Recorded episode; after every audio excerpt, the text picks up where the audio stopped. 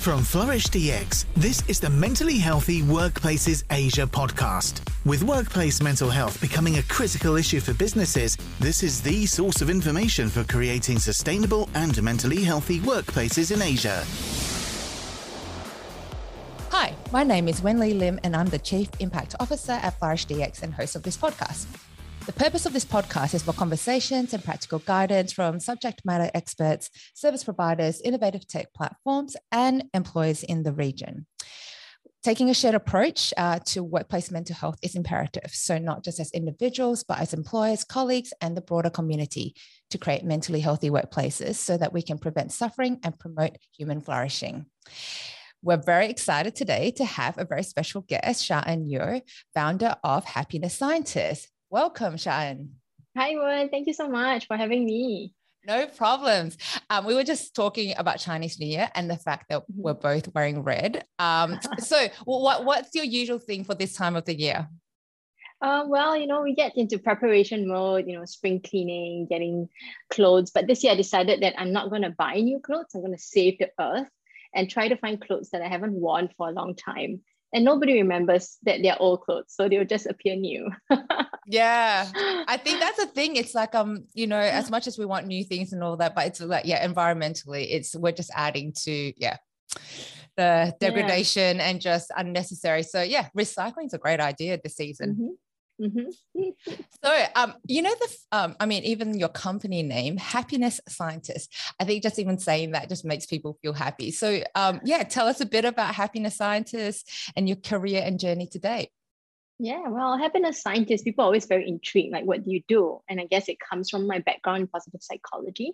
Um, I went overseas to the University of Pennsylvania to do a master's in positive psychology about 11 years ago and that was when my mind was blown you know that that concepts like resilience and optimism can actually be taught can actually be learned. And there's a whole body of science that supports um, the practice of it. And you know i think one of the things i took away from that was if we consciously know what these things are and intentionally add these strategies or interventions into our life then we can be in charge of making our life happier. And that's why i named the company happiness scientists. It is really using the science of happiness to enable individuals like you and I, um, companies, uh, societies, communities to thrive. Yeah, that's really cool. And so, what was it like? I mean, you before that, um, you were in the education sector, um, mm-hmm. and so how did you do that pivot? You know, what made you go, okay, you know what, I'm going to study positive psychology. I guess you know, as as I'm teaching, I realized that I, as a teacher, I'm not just there to teach them English, math, and all the subjects, you know, and I encountered so many students who were brilliant in their academics, but when it came to recovering from failure, learning how to navigate friendships, even like, you know, having difficult family environments that they were in day in, day out, but not having the skills and strategies to face all of that, um, it made me question what my role as a teacher was. You know, was it just to teach them subjects so that they can get out of there and do well? or was it to also teach them skills to become a flourishing human being? And I guess questions led me to try to find answers. And I found the answers um, in the field of positive psychology with Dr. Martin Seligman's book, Learned Optimism. Right. And because to me, like if I want to bring it to my students, I first got to know what it is. I first got to practice what it is. And so I guess it was that book that I started practicing it on myself. And it, it was just a mind-blowing experience because you know I didn't used to be all sunshiny and rainbow like now. you know, oh. I used to oh. be a pessimist. And you know, when things go wrong, I always go to the worst case scenario.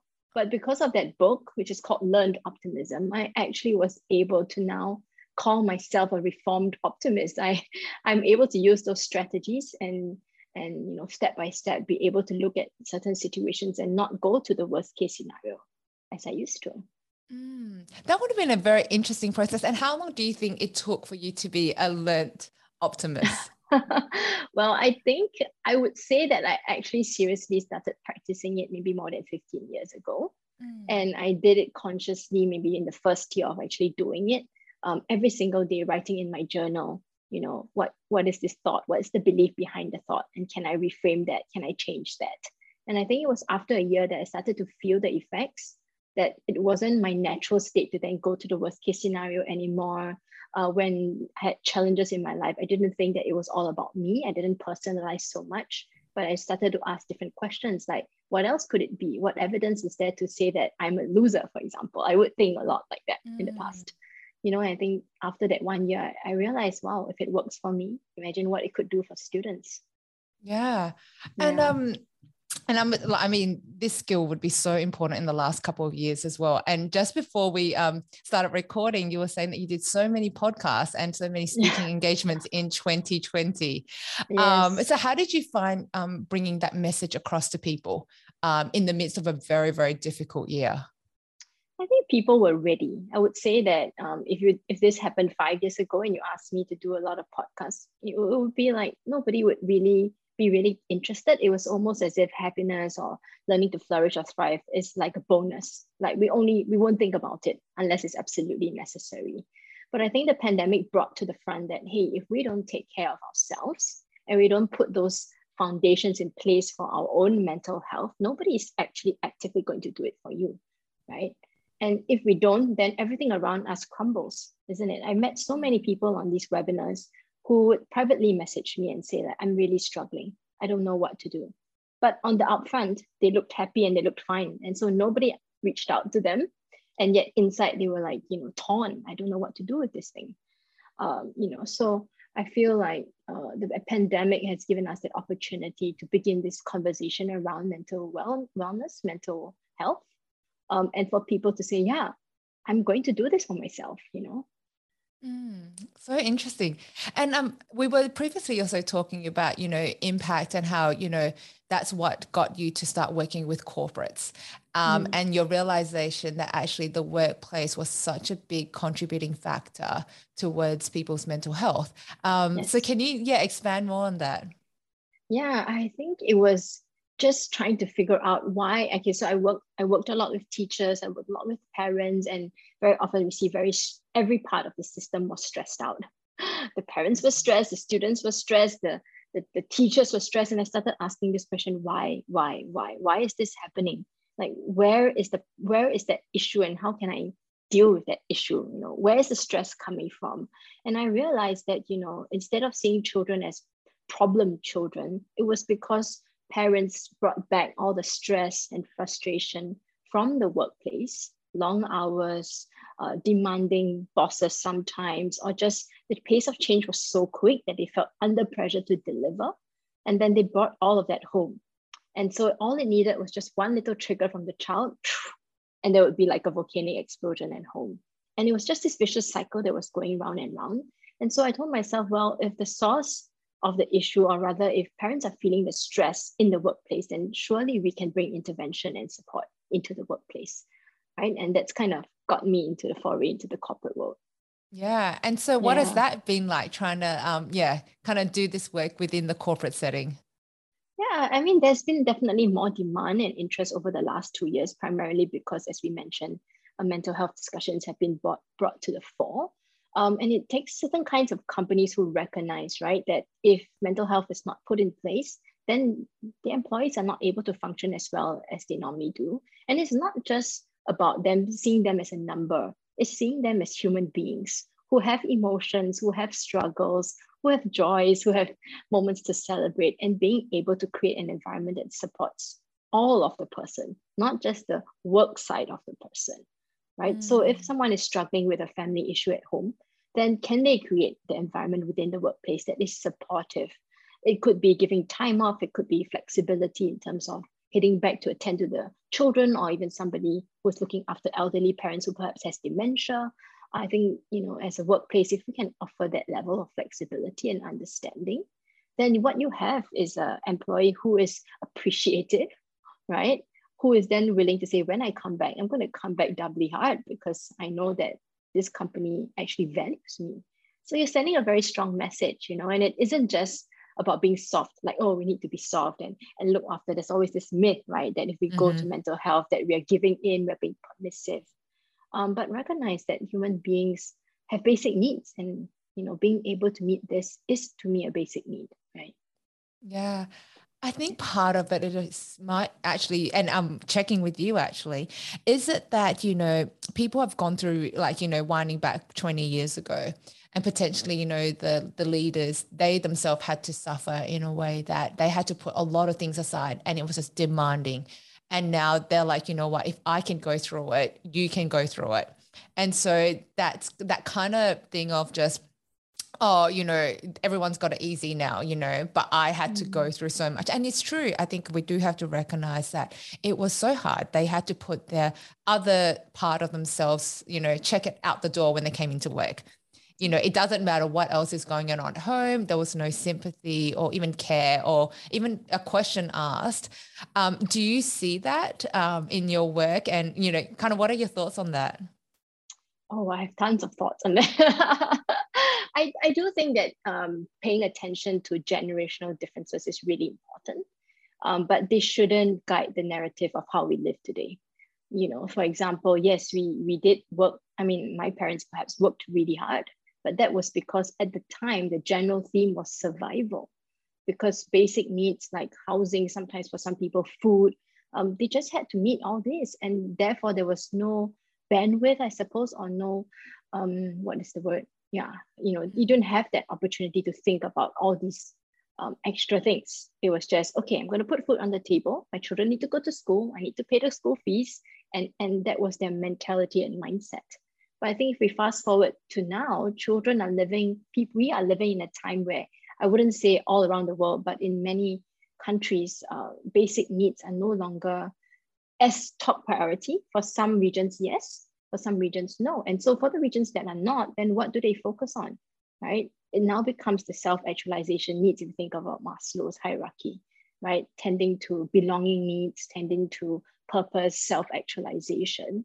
And therefore, this conversation surrounding the whole person has become more front and center than it used to, right? Yeah. And and that doesn't mean we're dismissing what the previous generation went through in terms of hard work, right? Hard work is still valued, hard work is still necessary. But we've got to ask a question now at what cost? What is the mm. cost of valuing only hard work above everything else to you as a human being, to your employees and your team, which then makes up your organization? You know, isn't yeah. there a way in which we can find an end instead of it being either or? Mm. Great thoughts on that. Um, so I'm, I'm assuming you're going to meet corporates and clients of all different types. Um, and yeah. so I guess what are you seeing in terms of what are the biggest needs out um, on the ground that you're hearing and being asked to work on? Yeah, and I think if we look at any organization, we want to look at it at different levels, right? We have the staff on the ground, the front line, the service, um, and they would need strategies on how to, you know, cope with overwhelm, cope with the pressure, cope with the stress, burnout is on the rise. You know, how do you cope with that exhaustion while still trying to meet your own targets, right? Or still trying to keep your job, for example, right? So we do need to give them handles. Um, but giving them handles to manage themselves is only part of it. If we go to the next level, we talk about the managers and the teams, then how can managers and teams be equipped with the knowledge and the skills to be able to um, have conversations to find out how their team's doing, right? To be able to create an environment that's safe enough so that they can speak up and share what might be going on professionally or personally, right? And then as we mentioned, as I mentioned earlier, how do you create that environment where it is, you know, people enjoy coming to work? And if let's say enjoyment seems too far-fetched at the moment, at least they can feel connected to what they're doing, that there's some kind of relevance and meaning in the work that they're doing and it isn't just coming in uh, for for a paycheck or to tick a box mm. right and then if we move up the levels we talk about the senior management or the ceos then at the leadership level uh, you know it's about messaging it's about communicating it's about role modeling walking the talk um, and maybe even developing policies across the company um, and then compensation and benefits that align with that right for example uh, i know of a company that decided that you know once every three months or once every two months they're going to have a mandatory day off you know for the employees. And i think that's useful because if you left it to the individual employees volition they would want to take it but they're afraid of what it would look like what they would look like to their bosses right? But if it's mandated then everybody feels like ah, you know, we're all doing it together. We're in this together. And that's really important, I think, when you're building culture, right? yeah. Wow. Fascinating.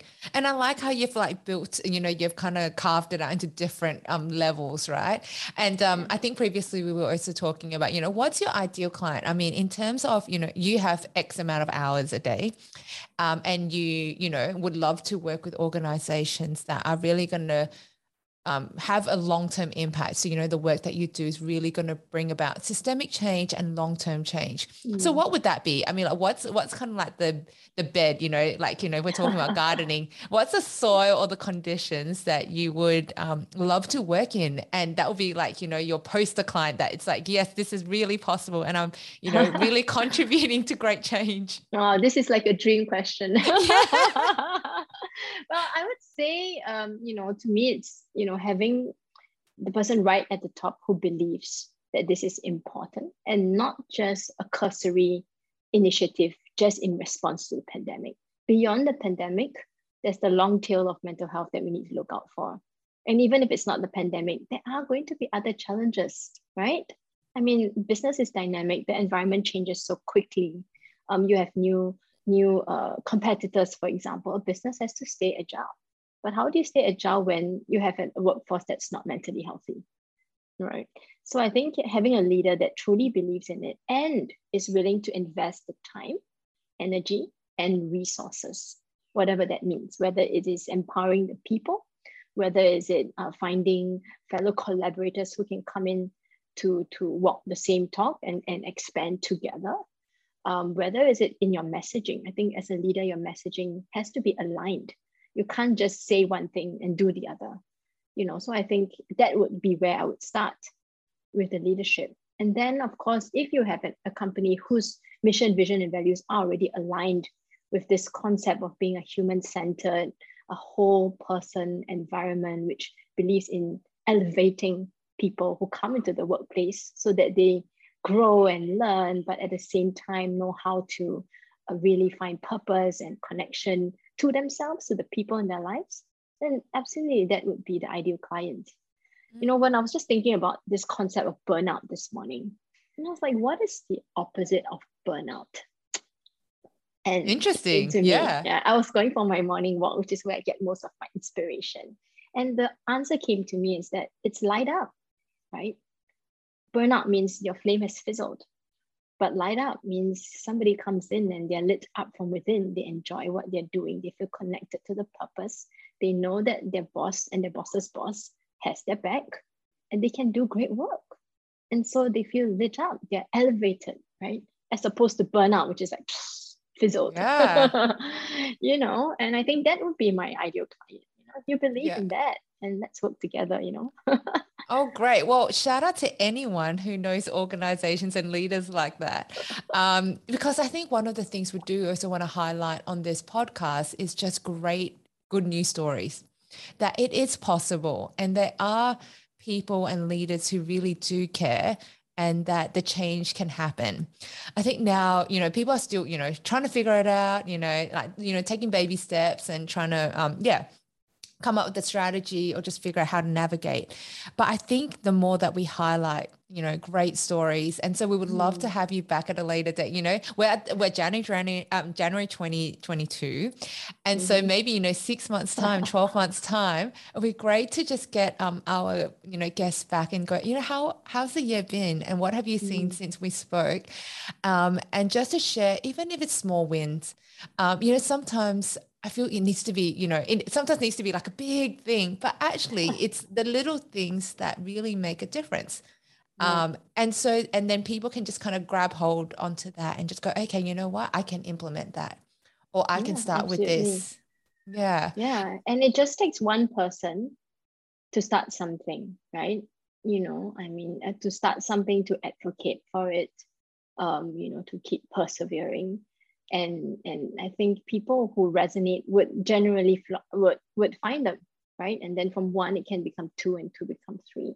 So yeah. I mean, if you're listening to this and you are in your company, you say, "Hey, I've got an idea. Let's try it out." You know, and you can start with your team. You know, within your small group, and then share the good results, like you say, small wins, small progress, and then maybe another teammate adopt it, and then maybe another team, and you know, you know what, it could just balloon, you know, over yeah. the time yeah oh fantastic so i guess um this kind of touches on you know my next question of what your hopes are for the future of workplace mental health um so maybe i'll change that to just you know what are your goals for 2022 in terms of the work that you do and the clients that you meet i guess my goals are to increase my impact um, I've always believed that uh, it was a privilege for me to study with people like Dr. Martin Seligman, Dr. Adam Grant, Angela Duckworth, and I've never taken that opportunity for granted. In fact, you know, as I was going through my masters, I said, "Gosh, how am I going to bring this all back? You know, back to Singapore because obviously it was in the U.S. and and when and when I do that, what would it mean for people? And I'm always driven by this inner light, inner purpose you know, and if I can share more of the strategies, uh, I always see myself as a translator as well. You know, so much of the research is very jargonish in psychology. And so many people would say, oh, I don't have time to read through all the jargon. Well, I'm a bit of a nerd, so I love reading all these articles and try to synthesize it into things that we can do on a day to day basis and in our context in Asia, right? So I see myself continuing to play that role but enhancing the impact by really understanding uh, what we are going through as a region, as, as a person, um, and then being able to deliver these bespoke and customized solutions that can really meet your needs. You know, we, we all live 24 hours a day, right? And we can ask ourselves, you know, how do we want to live it? you know, so to me, it's it gives me great purpose to continue to do that. Uh, oh, and fantastic. hopefully, you know, people can can take it and say like, okay, I'm going to do that one thing and it's going to help me yeah you know and and if if i do that to more people this year then I would say it's a dream come true, right? One. oh, fantastic. You know, this is exactly why we do this podcast. You know, I, am not, you know, I'm not a, I haven't studied psychology. I don't come from that background. And um, even coming into this, I was like, oh, you know, like how can we um, lower the barriers? You know, how can your everyday, ordinary person um, be more aware of them, you know, for themselves and for the people around them um, and at the workplace so that we don't feel, you know, the need or even just um, the inadequacy yes. and just feeling inadequate to deal with this or to have a conversation or, yeah, to make a change. So I'm yeah, totally on the same page. Yeah. awesome. Sorry, you were going to say? No, I was going to say that, you know, and, and even if you do feel inadequate, I feel like when we talk about mental wellness, there's always this implicit assumption that we must be well all the time, that we must be happy all the time. You know, and for me, I don't believe in that. I think we are here for the whole experience, both the positive and the times in our life that challenge us, right? Because if we didn't go through the challenge, there are things that we won't be able to learn and apply back into our lives. And when we do go through the highs, then let's not discount ourselves. Let's celebrate, like you said. Let's enjoy those moments, right? Because they may not be as easy to come by uh, depending on the external situation. You know, so I'm saying if you're feeling inadequate, um, just know number one, you're not alone. Number two, um, if you're feeling it's okay to give yourself a little pat on the back and say, yeah, you know what? Yeah, today was not a good day for me, and it's okay, mm. right? Yeah, because otherwise we are denying what is part of our own experience, and that is not mentally healthy to me. Yes, because it just yeah kind of like burying it and just you know pretending mm. but inside yeah and i think that's why days like are you okay um, and campaigns like that you know overseas um, is really yeah. helpful um, and yeah i mean when i first started work and this is just an interesting reflection um, i found it really interesting how you would walk down the corridors and i'll see someone and they're like how are you but you don't really you're just like, oh yes, good, thanks, and you keep walking. And it would happen like mm. multiple times a day. And i and in my first couple of months of work and this is back in australia i was like oh this is a very interesting question but no one really cared about my answer. It was almost like hello right? It was like yes a, yeah, yeah. and I think now we're a lot more conscious and a lot more, um, you know, intentional that when you do ask that, um, yeah, to then try and give a response that is actually, yeah, how you are really feeling and making time for that. So not as a passing comment, um, but like, hey, you know, how are you doing? Yeah, so yeah, I no, think that, I mean, you know, it's funny that you brought that up. I was on the receiving end of that. You know, I had a, my my former boss um, came back to visit. You know, he was posted back went to another country to work and came back to visit. And um, the first question he asked me was, How are you? And so I just said, I'm good. And then about 10 minutes later, he stopped and he looked at me and he was like, Sha-En, I'm really asking, How are you? Like, really, like the real person in that inside that smile. And I was just so touched and so at the same time a bit flabbergasted. Mm. Like, did mm. he really want to know? Am I free to share how I really feel? But it was such a freeing moment. You know, I felt like he saw through that good, you know, like you said, the good that we tell everyone that we're good. And I think uh, when we come back to workplace as a as a team leader, that's something that we can do, right? When the person says good, let's pause, acknowledge it, but then let's push a bit, you know, like really, like, how are you? I really want to know. And if we are authentic and genuine, I think it's a profound moment for the person on the receiving end. Mm, I love that. Thank you so much. Well, um, I, I know I have like a million other questions, and I know we can talk. This is what I say about every episode. it's just so fascinating and it's um and just the stories like you know just the last one of your old boss it's just um you know just to hear such um different approaches, you know, just even a question like, how are you? And really digging in deeper. It's really profound and freeing in a way. Um, to give pe- people permission um, and really applying that in every context of a life, you know, in the workplace, you know, when you see old friends down the street, um, you yeah. know, um, so yeah, would definitely love to have you back. Uh, I know you've been podcasted in 2020, but I guess when 2022. I had the, a break. yeah, the counter resets. But thank Absolutely. you so much and wishing you really all the best um, in the work that you do this year. Would love to, you know, hear back from you in six or 12 months and go, how did it go? What are the great news stories? But what are the challenges still existing um, that you're encountering all the time. Um, so wishing you a happy Chinese New Year as well. Um, lots of pineapple tarts that we were talking yes. about. Time to put on the pounds happily. and after this, it's kind of like okay, healthy eating. It's like Christmas, New Year's, and then Chinese New Year, and then that's it. Um, but thank you so much. And um, yeah just to let everyone know um, the mentally healthy workplaces asia podcast is available on you know linkedin page um, on spotify and apple podcasts. Um, so just follow us on flourish dx as well if you'd like to see a short clip of this conversation. Um, and the video version is available too. So if you want to see our red jackets and our chinese new year get up you can watch us on youtube. Um, but please connect with um, Sha-En and myself on linkedin to continue the conversation thank you for listening in and stay safe. And we'll, um, yeah, speak to you in the next one. Take care. You've been listening to the Mentally Healthy Workplaces Asia podcast. To stay up to date with the best content on workplace mental health in Asia, subscribe wherever you listen to podcasts and join the Flourish DX community at www.flourishdx.com.